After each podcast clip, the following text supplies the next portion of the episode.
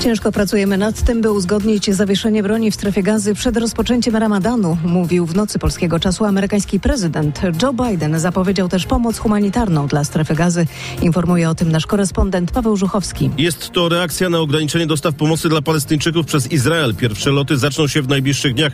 Biden oświadczył, że USA są zdeterminowane, by pomóc cierpiącym cywilom i nie cofną się przed niczym, aby to zrobić. USA uważają, że przepływ pomocy dla ludności w gazie jest zbyt mały, a sytuacja grozi katastrofą humanitarną. ONZ podkreśla, że enklawa jest na skraju klęski głodowej.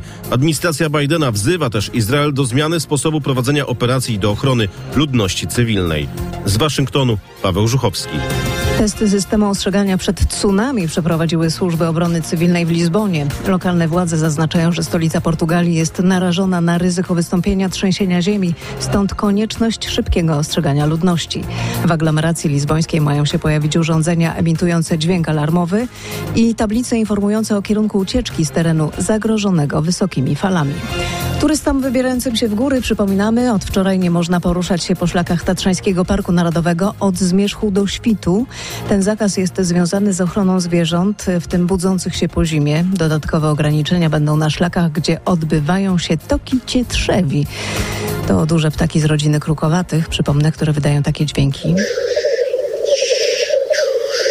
Takie trochę ptasie radio. Słuchajcie RMF FM u nas następne fakty punktualnie o ósmej. Do usłyszenia. Radio, muzyka, fakty. RMF FM.